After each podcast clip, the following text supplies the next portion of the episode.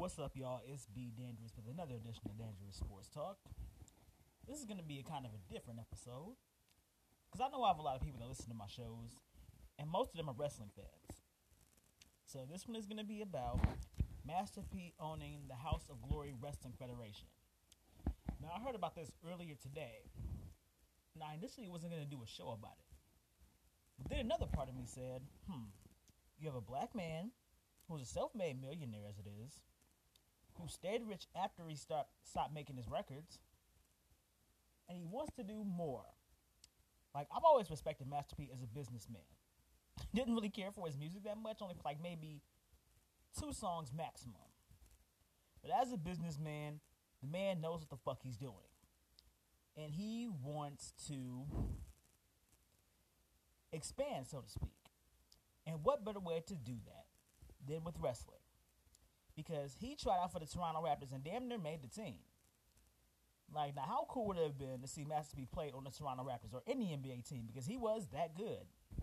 But he barely missed the final cut. I want to say it was in the lockout season. Either sometime during the lockout season, maybe a little bit after that. But anyway, I want to see where this is going to go. And another thing that I wanted to talk about was how WWE is pretty much like running for cover at this point because the shit that they're doing in their federation, like pretty much like for the last decade or so, WWE has been the end all and be all of sports entertainment. The Impact came along, and TNA has literally been hanging on by a thread for years by now.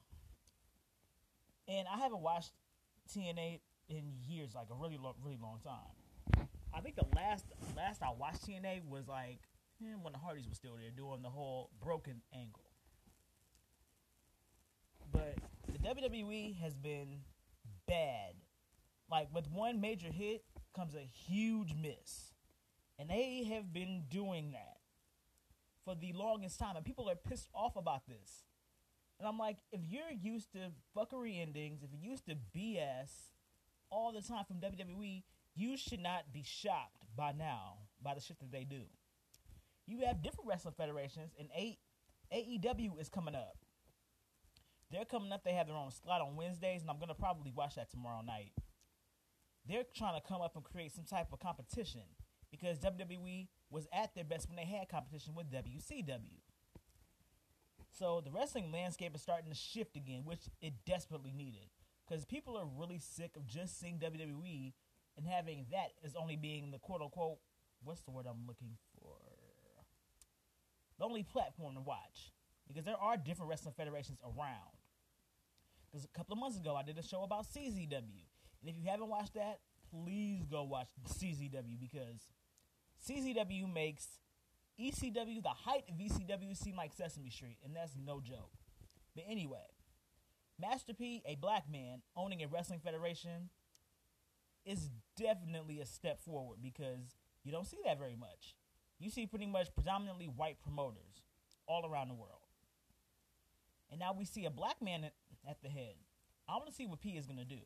I know he's going to give a lot of black wrestlers a chance to shine and become world champion, unlike world, unlike World Wrestling Entertainment. Because the way they did Kofi Kingston was absolute trash, and anybody who was anybody could see that. But I'm definitely proud of P for doing what he does, being a businessman. I want to see where this federation in particular is going to go. I don't know how I'm going to do that, but we're just going to have to wait and see because that's a definite step forward in the world of sports entertainment. Because you don't see it that much, and we're definitely going to see it this time with this federation. That's where I'm going to leave this one, and you guys have a good day.